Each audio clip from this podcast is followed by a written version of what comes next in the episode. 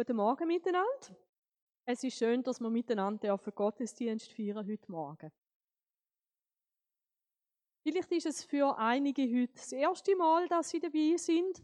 Ich denke vor allem an unsere Senioren, die heute vielleicht das erste Mal mit ihrem Tablet die Predigt hören. Falls es gelungen ist, gratuliere ich euch ganz herzlich. Und sonst wünsche ich mir wirklich, dass ihr mir telefonieren würdet. Ich helfe euch wirklich gern. Heute ist auch Muttertag, auch allen Müttern wünsche ich einen besonderen Sonntag. Es wird sicher ein bisschen seltsam sein, eben, weil vielleicht die Kinder gar nicht vorbeikommen können, aber sie denken sicher an euch. Und eben das, was Mütter machen, das ist unbezahlbar. Danke vielmals. Wir fahren weiter im Habakuk. Ich habe am letzten Sonntag gesagt, dass Habakuk heisst, umarmen, Herzen. Und wir haben am letzten Sonntag gesehen, dass der Habakuk eigentlich das, was Gott wichtig ist, das hat er ganz fest umarmt. Im Englischen heisst, heisst es eben auch, dass man eine Sache oder eine Idee kann umarmen, embrace. Und das hat der Habakuk gemacht. Und darum hat er es irgendwie auch wie nicht ausgehalten, dass Gott nicht eingreift, weil das Recht von Gott ist auf der Strecke geblieben in seinem eigenen Volk, wohlgemerkt. Und auch die Weisungen von Gott, das, wie er sich es vorgestellt hat, das hat man nicht mehr beachtet. Mehr und mehr ist das, was Gott gesagt hat, im Alltag verblasst. Und der Habakuk hat sich gesagt, es muss anders werden. Gott, komm uns zu Hilfe. Es muss wieder so werden, wie du das möchtest. Er hat ganz lang zu Gott gerufen, Herr, wie lang noch? Und jetzt steigen wir ein, dort, wo Gottes Antwort kommt. Wir wissen nicht, wie lange das es gegangen ist. Wir beten manchmal vielleicht auch, wartet lange auf Antwort, aber dann, wenn sie kommt, dann ist sie da. Und Gott sagt zum Habakuk, schaut euch um, unter den Nationen. Spannend ist, nicht nur Habakuk du, sondern ihr alle miteinander. Und ich denke, es ist gut, wenn wir heute auch Gottes Wort die Aufmerksamkeit schenken und ganz genau hinschauen. Sie sollen nicht in die Bibel schauen, sondern sie sollen den Blick haben unter die Nationen, also da, was passiert, ihren Nachbarvölkern, in den nicht-jüdischen Völkern. Dort sollen sie ganz genau hinschauen. Und ihr seht oben links Habakuk, eben das Umarmungsmeili, das lächelt da noch. Aber da, wo der Habakuk jetzt zu hören überkommt, das verändert alles. Darum habe ich jetzt da auch ziemlich ein entsetztes Smiley auf der PowerPoint-Folie drauf. Und übrigens, wenn ich euch das einmal so erkläre, dann denkt ihr sicher, aber ich sehe es doch auf dem Film. Das ist, weil der Markus das so super gut einblendet. Aber diejenigen, die das Podcast hören, die sehen ja nicht, was wir anschauen können. Darum tue ich manchmal auch etwas kommentieren, das überflüssig ist, wenn man es sieht. Eben jetzt habe ich hier ein Smiley, ein Emoji, das ziemlich entsetzt reinschaut. Weil Gott sagt, schaut euch um unter den Nationen, schaut genau an und entsetzt euch, erstarret vor Schreck. So übersetzt die Zürcher Übersetzung. In der Elberfelder Übersetzung steht, seht euch um unter den Nationen, schaut zu und stutzt, ja, staunt. Ich habe dann zuerst gedacht, warum der Unterschied? Staunen, ich staune eigentlich immer nur in einem positiven Sinn. Wow, wunderschöne Blumen auf dieser Wiese. Wow, der feine Dessert. Staunen hat bei mir immer mit etwas Positivem zu tun gehabt. Aber es gibt im Hebräischen auch ein Staunen, ein Bestürztsein, ein Erschüttertsein, wo man auch mit Staunen übersetzt auf Deutsch. Staunen ist nicht immer nur für faszinierende, positive Sachen. Und da wird es eben genau für das gebraucht. Gott sagt, entsetzt euch, erstarret, werdet erschüttert. Gott gibt Antwort dem Habakuk, so wie es Gott will. Und etwas, wo halt auch zu Gott gehört, Gott fragt dabei nicht, und Habakuk, fällt er meine Antwort? Falls nicht, ähm, du könntest mich noch beraten und dann tue ich das vielleicht noch ein bisschen arrangieren. Nein, wenn Gott Antwort gibt, macht er das so, wie er es will. Und vielleicht merkt ihr jetzt auch beim Zulassen und vielleicht auch beim Mitlesen in eurer Bibel, ähm, Gott kann manchmal ganz schön eine schwierige Seite haben. Und die schauen wir uns heute an. Gott sagt, ich wirke ein Werk jetzt in euren Tagen. Und eigentlich ist da jedes Wort auch wieder ganz entscheidend. Gott sagt, ich. Und dann sagt er auch noch, ich wirke. Gott sagt da nicht, ich lerne etwas zu, sondern Gott sagt, ich wirke es aktiv. Ich wirke ein Werk in euren Tagen. Manchmal denken wir vielleicht schon, Gott sitzt im Himmel, er beobachtet vielleicht ein bisschen unsere Weltgeschichte. Ab und zu äh, gibt er vielleicht einen Hinweis äh, oder vielleicht greift er an einem Ort auch ein bisschen ein. Aber der Gedanke, dass Gott eben wirkt und er wirkt das Werk, das ist nicht unbedingt das, wie ich immer Gott vor Augen habe. Wenn wir singen, Gott ist souverän, und aber das eigentlich genau zum Ausdruck, dass Gott die Weltgeschichte in seiner Hand hat. Nicht bloß Sachen zulässt, sondern auch aktiv wirkt. Und jetzt sagt Gott etwas Spannendes. Ihr würdet es nicht glauben, wenn man es euch erzählen würde. Erst habe ich gedacht, ja, ähm, stimmt aber. Glaube ich denn immer das, was mir erzählt wird, auch wenn Gott der Absender ist? Manchmal glauben wir es wirklich nicht. Manchmal glauben wir es auch nicht, wenn es Gott uns zeigt. Und der Habakuk, er ist jetzt in der Spannung drin, etwas zu umarmen, für sich zu nehmen, ein Ja dazu zu haben, wo ganz schön schwierig ist. Gott gibt dem Habakuk einen Einblick in die Weltgeschichte und zeigt ihm jetzt sein Handeln. Ist auch etwas Schönes, wenn Gott uns so würdigt. Eben, ihr würdet es nicht glauben, wenn man es euch erzählen würde, weil manchmal ist es fast unglaublich, was Gott da tut. Aber vergessen wir nicht, bei Gott ist nichts zu wunderbar. Keine Sache ist für Gott unmöglich. Leset vielleicht für euch die Hai irgendwann Jeremia zweiunddreißig dazu. Dort spricht nämlich die Jeremia in die gleiche Zeit hinein und es wird euch ganzen Haufen zeigen, wie Gott die ganzen Sachen eben auch vom Hintergrund her anschaut. Aber was ist jetzt das Werk, wo Gott in den Tagen vom Habakuk will wirken? Und warum hat das mit Verschrecken und Furcht etwas zu tun? Gott sagt, schaut, also auch wieder anschauen, schaut, ich lasse die Chaldäer aufstehen. Ich lasse die Chaldäer erstehen. Chaldäer, das sind ursprünglich Bewohner von Südbabylonien. Später hat man ihnen auch nicht mehr Chaldäer gesagt, sondern einfach Babylonier.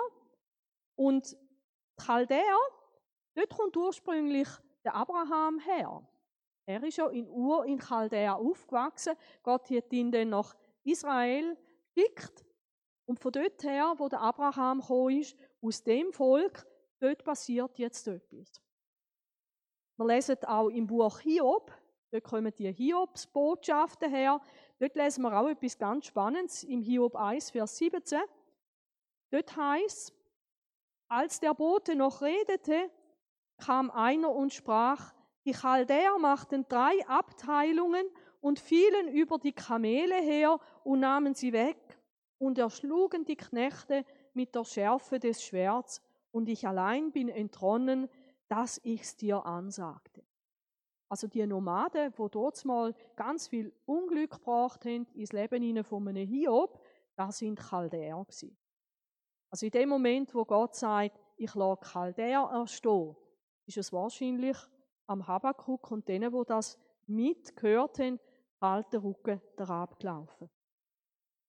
Und eben nicht, ich lasse zu, dass die Chaldäer jetzt kommen. Gott sagt, ich rufe sie ins Leben. Ich rufe das brutale Volk ins Leben.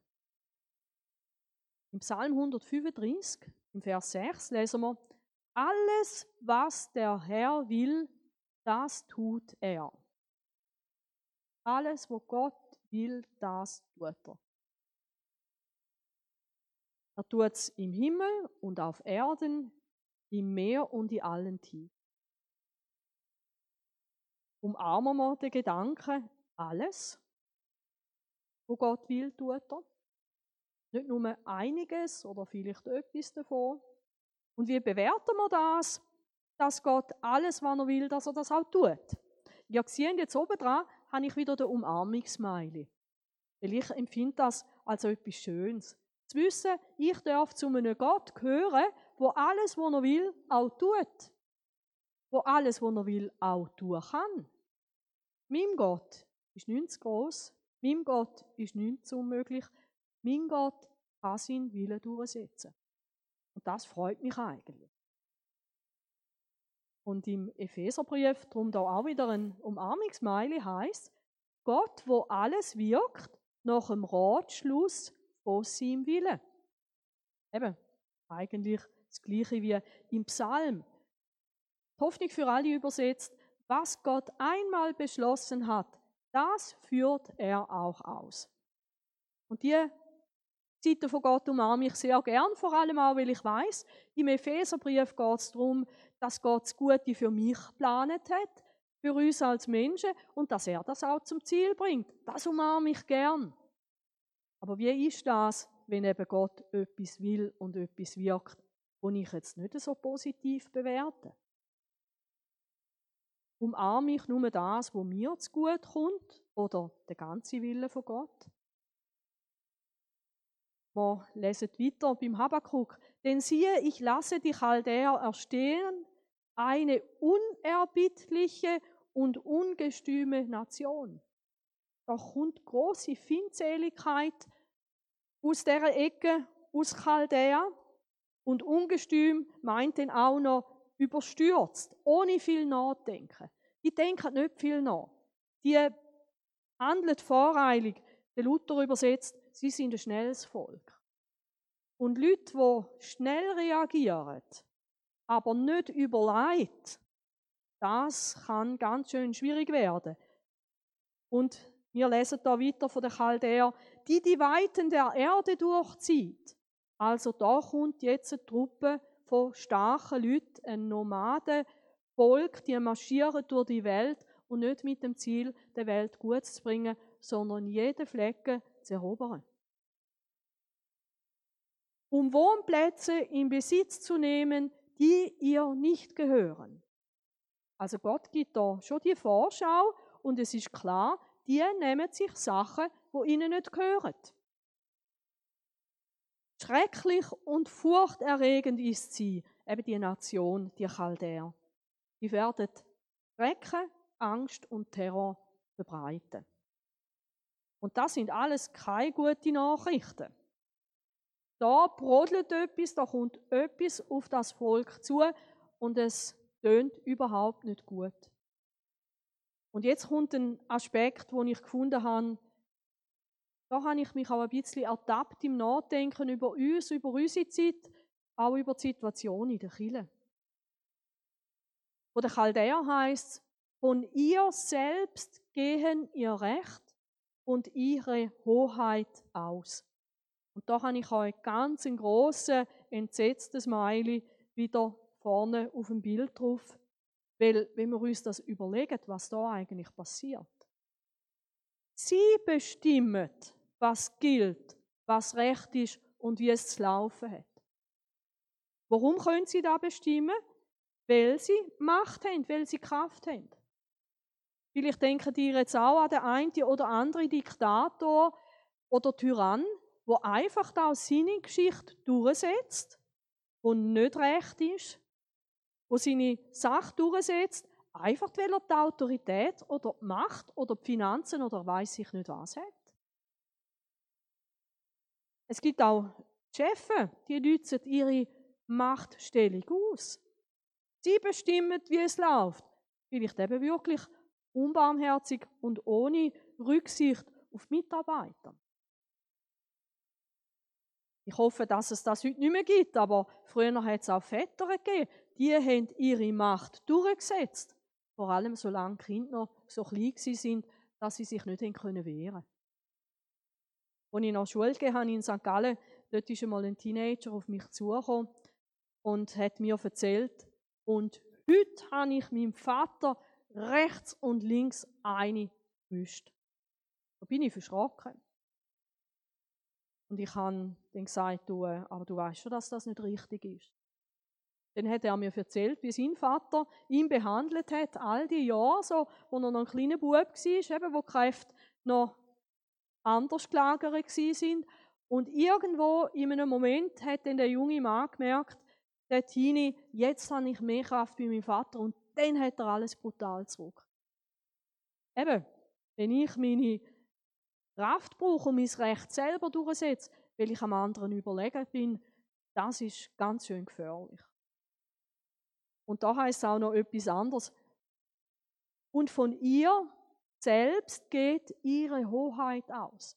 Also da war auch klar, es gibt nur jemanden, der zuoberst steht, und das sind sie. All der kann sich niemand anderem unterordnen. Überhaupt nicht. Für sie hat es nicht eine Autorität gegeben, die hätte können sagen, stopp, so nicht, das ist nicht recht, runterfahren, das hat es nicht gegeben. Die haben sich auch von Gott nichts sagen lassen.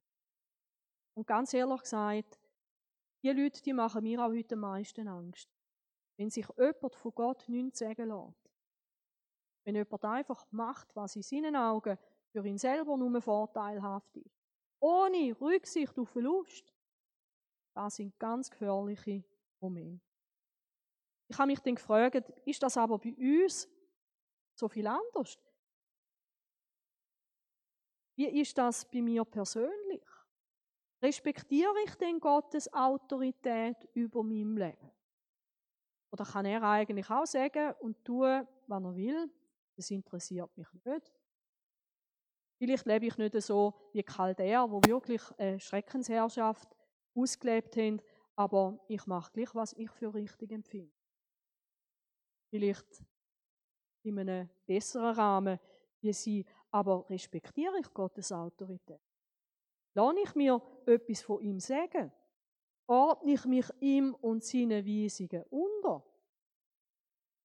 Richten wir uns nach diesen Sachen oder machen wir auch, was wir wollen?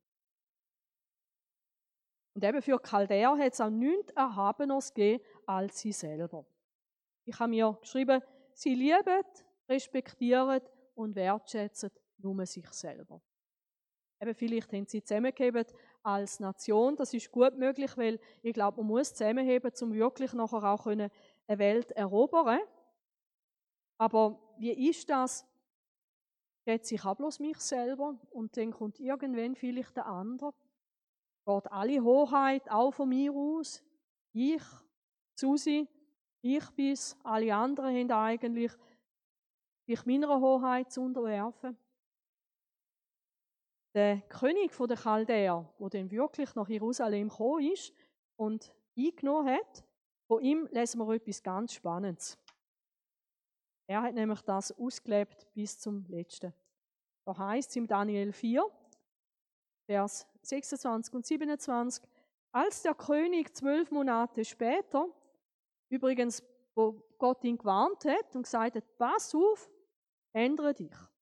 Dann sind zwölf Monate vorbeigegangen, der Nebukadnezar hat sich nicht geändert und nach diesen zwölf Monaten lesen wir von ihm, als der König zwölf Monate später auf dem königlichen Palast von Babel auf und ab schrieb, sprach der König, jetzt müssen wir mal gut hören, gewaltig. Ist das nicht das große Babel, das ich gebaut habe als Sitz der Herrschaft? Und jetzt kommt's, durch meine gewaltige Macht und zur Ehre meiner Herrlichkeit. Also mehr kannst du dich nicht mehr äh, promoten, mehr Herrlichkeit kannst du nicht mehr, nicht mehr dir selber zuschreiben. Wieso etwas? Meine Herrlichkeit, mein Babel, ich habe es gemacht durch meine gewaltige Kraft und zu meiner eher. Ja, vielleicht äh, sind wir nicht ganz so, tragen wir nicht ganz so dick auf wie der Nebukadnezar, aber man denkt, hey, manchmal steckt das auch in mir drin. Für den Nebukadnezar hat es dort schlimme Konsequenzen gehabt. Lest es für euch ähm, gern selber. Daniel vier, richtige Räubergeschichte. Leset das selber. Ich habe mich dann aber gefragt, was machen wir aus uns selber? Sind wir Menschen, die demütig sind? Demut heisst, ich sehe mich so, wie Gott mich sieht. Ich bin nicht jedermanns Wurm, wo man drauf treten kann. Das bin ich nicht in den Augen von Gott. Aber ich bin in den Augen von Gott auch nicht jemand, wo, wo Ehre meiner Herrlichkeit. Das ist es nicht. Gott widersteht dem Hochmütigen, am Demütigen, dem, der so über sich denkt, wie Gott über ihn denkt, dem schenkt er Hilfe. Der Jeremia, ein Zeitgenosse vom Habakuk, er gibt uns da auch einen Gratistipp. Jeremia neun, Vers zweiundzwanzig. So spricht der Herr, der Weise rühme sich nicht seiner Weisheit. Also kann ja sein, dass du weiser bist wie andere, aber rühm dich nicht wegen dem. Und der Starke rühme sich nicht seiner Stärke. Haben Chaldäer beides gemacht. Der Reiche rühme sich nicht seines Reichtums. Jetzt kommt es im Vers dreiundzwanzig. Sondern wer sich rühmt, also wir dürfen uns rühmen, rühme sich dessen, Einsicht zu haben und mich zu erkennen, dass ich der Herr bin, der Gnade, Recht und Gerechtigkeit übt auf der Erde, denn daran habe ich gefallen, spricht der Herr. Wir tun gut daran, wenn wir uns über die richtigen Sachen rühmen. Lassen wir uns das wirklich von Gott sagen. Gehen wir zurück zum Habakuk, gehen wir zurück zu dem, was da auf ihn zukommt. Gott sagt jetzt über die Nation, die kommt, und schneller als Leoparden sind ihre Pferde. Also man weiß auch aus der Geschichte, dass wirklich Chaldäer, Babylonier, dass die rasant die halbe, also die ganze dortmalige ihre Welt erobert haben. Das ist rassig gegangen. Da ist es noch Zukunft, sie haben es erlebt. Und wilder als, Lö- als Wölfe am Abend. Also wenn da so ein Rudel Wölfe so richtig Hunger hat, zu Abend, und sie sich entscheiden, sie gehen jetzt nirgendwo einmal kurz Nacht essen, oh, herrlich, wehe. Und genau so sind die Chaldäer gewesen. Und ihre Rosse galoppieren daher. Also die sind nicht gemütlich irgendwie so ein bisschen ähm, spaziert mit ihren Pferden, sondern die kommen, die galoppieren da, daher. Natürlich gell, mit ihren Rittern. Und im Hebräischen haben wir das Wort Ross und Ritter kannst du austauschen. Also wenn es bei dir heisst, ähm, dass die Ritter kommen, die Ritter, daher, die Ritter daherkommen, ist es logisch, sie sind mit dem Ross. Und wenn es da heisst, und ihre Rosse galoppieren daher, ist nicht einfach der wilde, äh, wilde Herde Ross gewesen, sondern mit Ross und Ritter.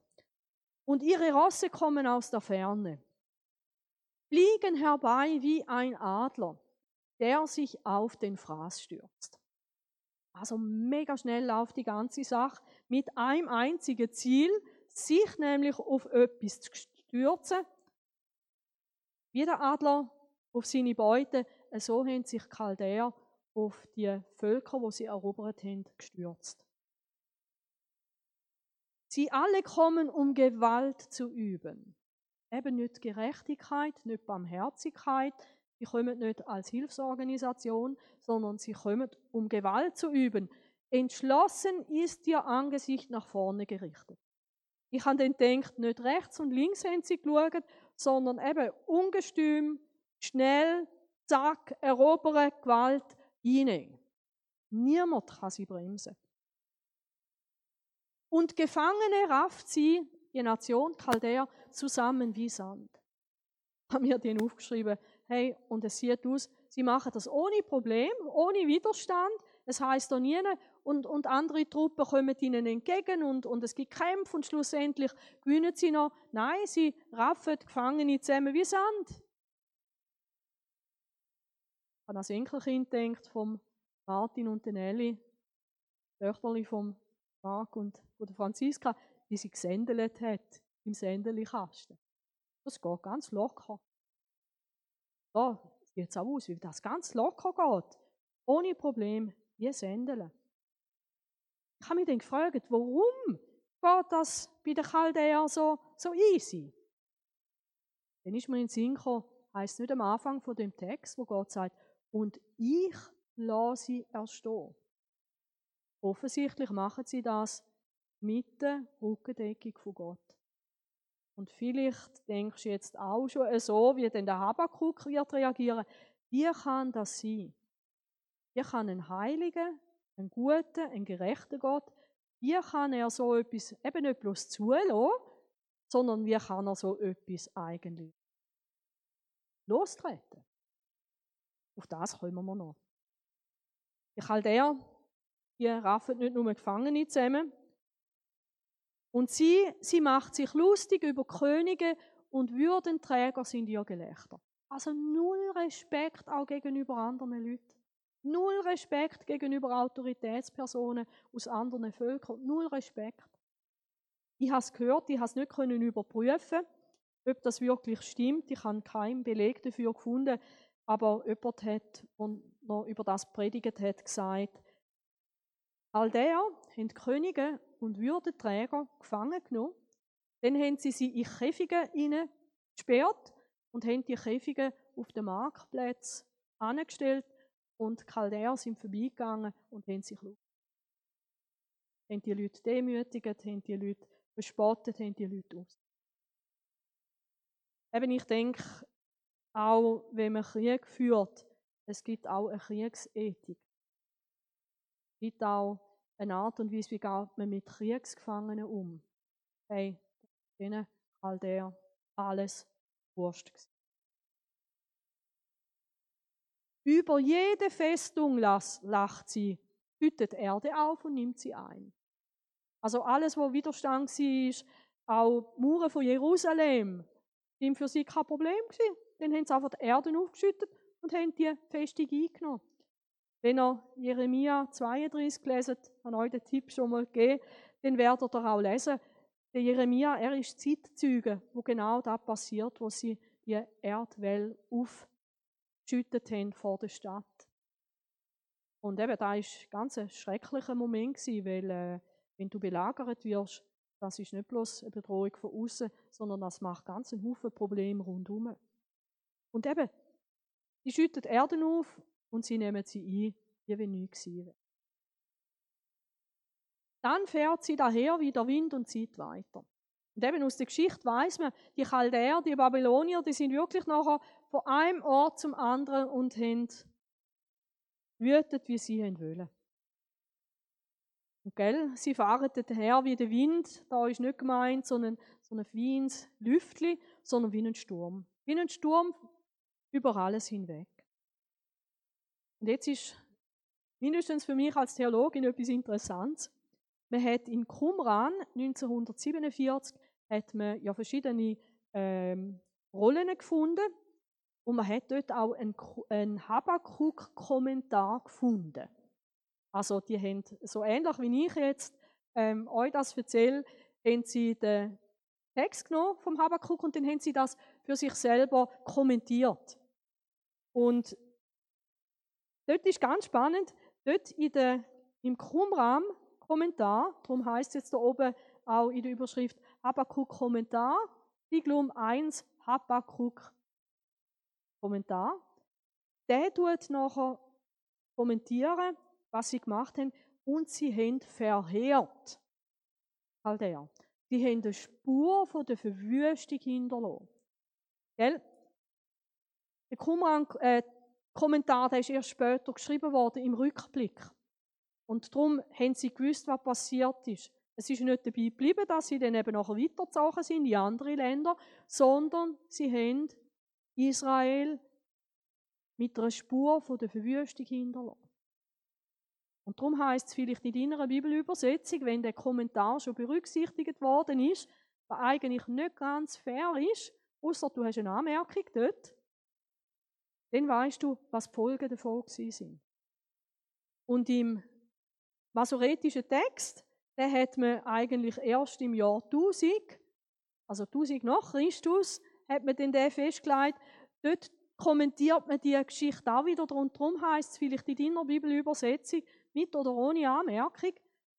Und Chaldäer haben sich damit schuldig gemacht. Sie sind schuldig geworden, schuldig vor Gott. Aber das ist auch ein Kommentar. Eben das Einzige, was wir wissen, ist, dass sie gekommen sind und nachher wieder abgezogen sind und dass sie so brutal waren. Aber es stimmt, Chaldäer haben die Spur von der Verwüstung hinterlassen, überall. Sie sind schuldig geworden, sie haben sich schuldig gemacht. Das war so gewesen. Das steht aber nicht im ursprünglichen Text. Aber der nächste Gedanke, der steht wieder drin. Und das ist eine Beurteilung, die Gott gibt. Gott sagt, so ist der, dem die eigene Kraft sein Gott ist.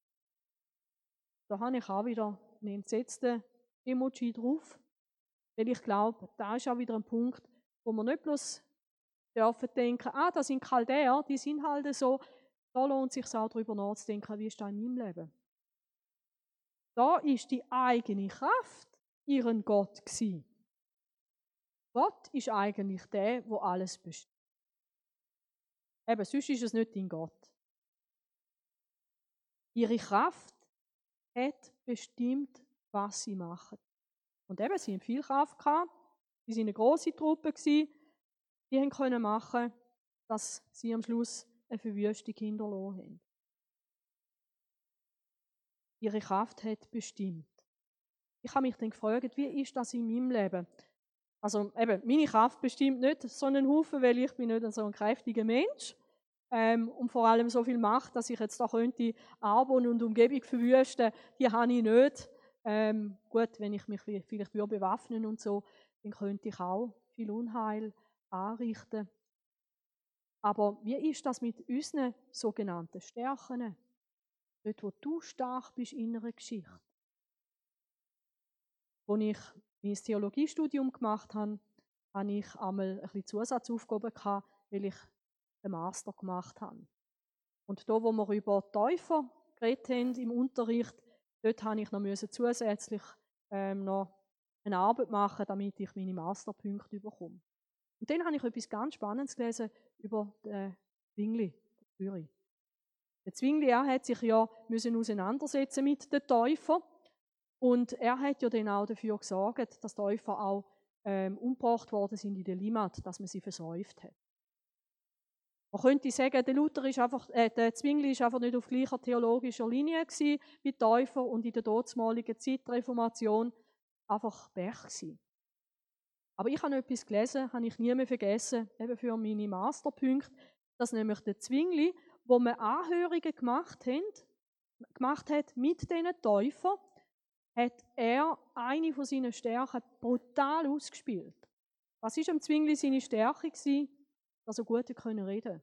Dass er gut argumentieren konnte. Und der Luther hat bei beiden Anhörungen von den Täufern, hat er die Täufer eigentlich ähm, unter den Boden geschwätzt. Und man hat auf den gelassen, der besser hat reden konnte. Vielleicht ist das deine Stärke. Du kannst besser argumentieren.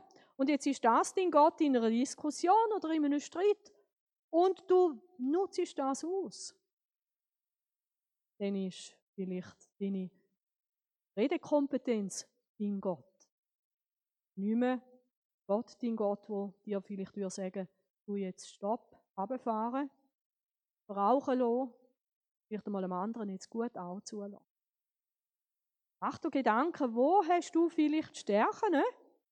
Andere wie die von der Chaldäer, wo aber du vielleicht gar nicht mehr so einsetzt, wie es richtig ist von Gott.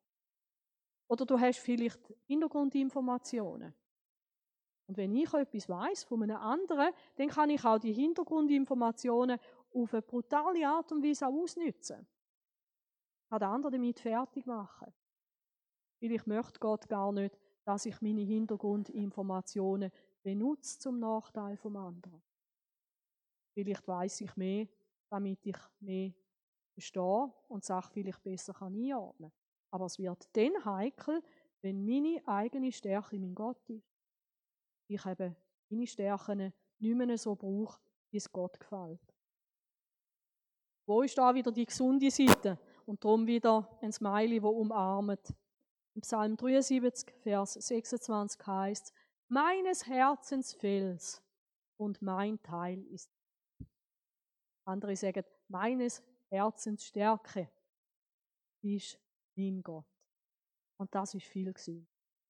Ich verlasse mich nicht auf meine eigenen Stärken, ich verlasse mich nicht auf das, was ich irgendwie anbringen kann, sondern ich darf meine Stärke in Gott haben. Und nicht nur das, sondern auch im Römer sechzehn steht, dem aber, der euch zu stärken vermag. Eben, Gott kann uns auf eine gute Art und Weise stark machen. Jesus war kein Wäschlumpen. Jesus konnte ganz klar Stellung beziehen. Jesus ist sein Mann gestanden. Jesus ist für den Willen Vater gestanden auf dieser Welt. Er war nicht so ein Spielfroh oder so ein Fahnen im Wind, einmal so, einmal so, je nach Meinung. Jesus hatte eine klare, starke Position gehabt. Aber nicht aus sich heraus allein, sondern weil Gott seine Stärke ist. Gott kann auch dich stark machen, aber in einer guten Art und Weise. Dem aber, der euch zu stärken vermag, jetzt ist interessant, zu was? Zum Glaubensgehorsam. Das höre ich jetzt vielleicht auch nicht so gern. Das Ziel soll sein, dass wir stark sind, dass wir Gott folgen können. Da sehen wir auch wieder, da geht es auch am Apostel Paulus darum, dass wir uns Gott unterordnen. Sein Willen tun. Eben nicht unsere Sachen ausspielen, sondern unter der Autorität von Gott bleiben. Glaubensgehorsam heisst auch, Gott setzt Normen. Weil vielleicht haben wir jetzt beim Zulassen auch gedacht, ah, das ist ja alles Altes Testament. Nein, nein, es hat auch mit uns etwas zu tun. Gehorsam gegenüber Gott und Jesus. Ich habe mich dann gefragt, müsste ich jetzt da das Meili nicht wiederkehren? Der umarmt das Glaubensgehorsam. Mache ich immer gern und schnell und mit Freude, da wo Gott sagt, da wo Jesus von mir erwartet. Ich habe mir dann gesagt in der Vorbereitung, das würde ich immer wieder. Immer wieder umarmen, was Gott. Jetzt kommt ja der letzte Gedanke. Auch um Römer sechzehn, übrigens fünfundzwanzig bis siebenundzwanzig ist ein Satz auf Griechisch. Das heisst am Schluss, dem allein weisen Gott, durch Jesus Christus, ihm sei die Herrlichkeit in Ewigkeit. Also auch da wieder, Apostel Paulus ist es ganz wichtig gewesen, nicht, dass wir am Schluss uns gross anpreisen, dass wir uns am Schluss irgendwo an auf einen Sockel aufstellen, sondern da, wo der Paulus möchte, ist, dass in allem Gott die Herrlichkeit bekommt. Und das Schöne ist, wenn ich Gott alle Herrlichkeit gebe, wenn er darf der Grosse sein und ich zu ihm gehöre, dann lebe ich Schatten von Gott. Ich glaube, dann im Zaun. Dann komme ich auch nicht zu kurz. Wer Gott die Ehre gibt, der gibt seine Ehre auch Jesus und betet der einzige wahre Gott an. So soll es sein. Amen heisst, so ist es. Das ist wahr. Frage wegen mir auch. Amen zu dir. Ich möchte gerne mit euch. Vater im Himmel, ich danke dir dafür, dass wir dich in der Bibel dürfen kennenlernen. Danke, dass wir auch dürfen Einblick haben in das, was du am Habakuk zugemutet hast. Danke, dass wir dich wirklich dürfen, so vielleicht auch noch von einer anderen Seite kennenlernen. Und Herr, wir wissen, dass du wirklich die höchste Autorität bist.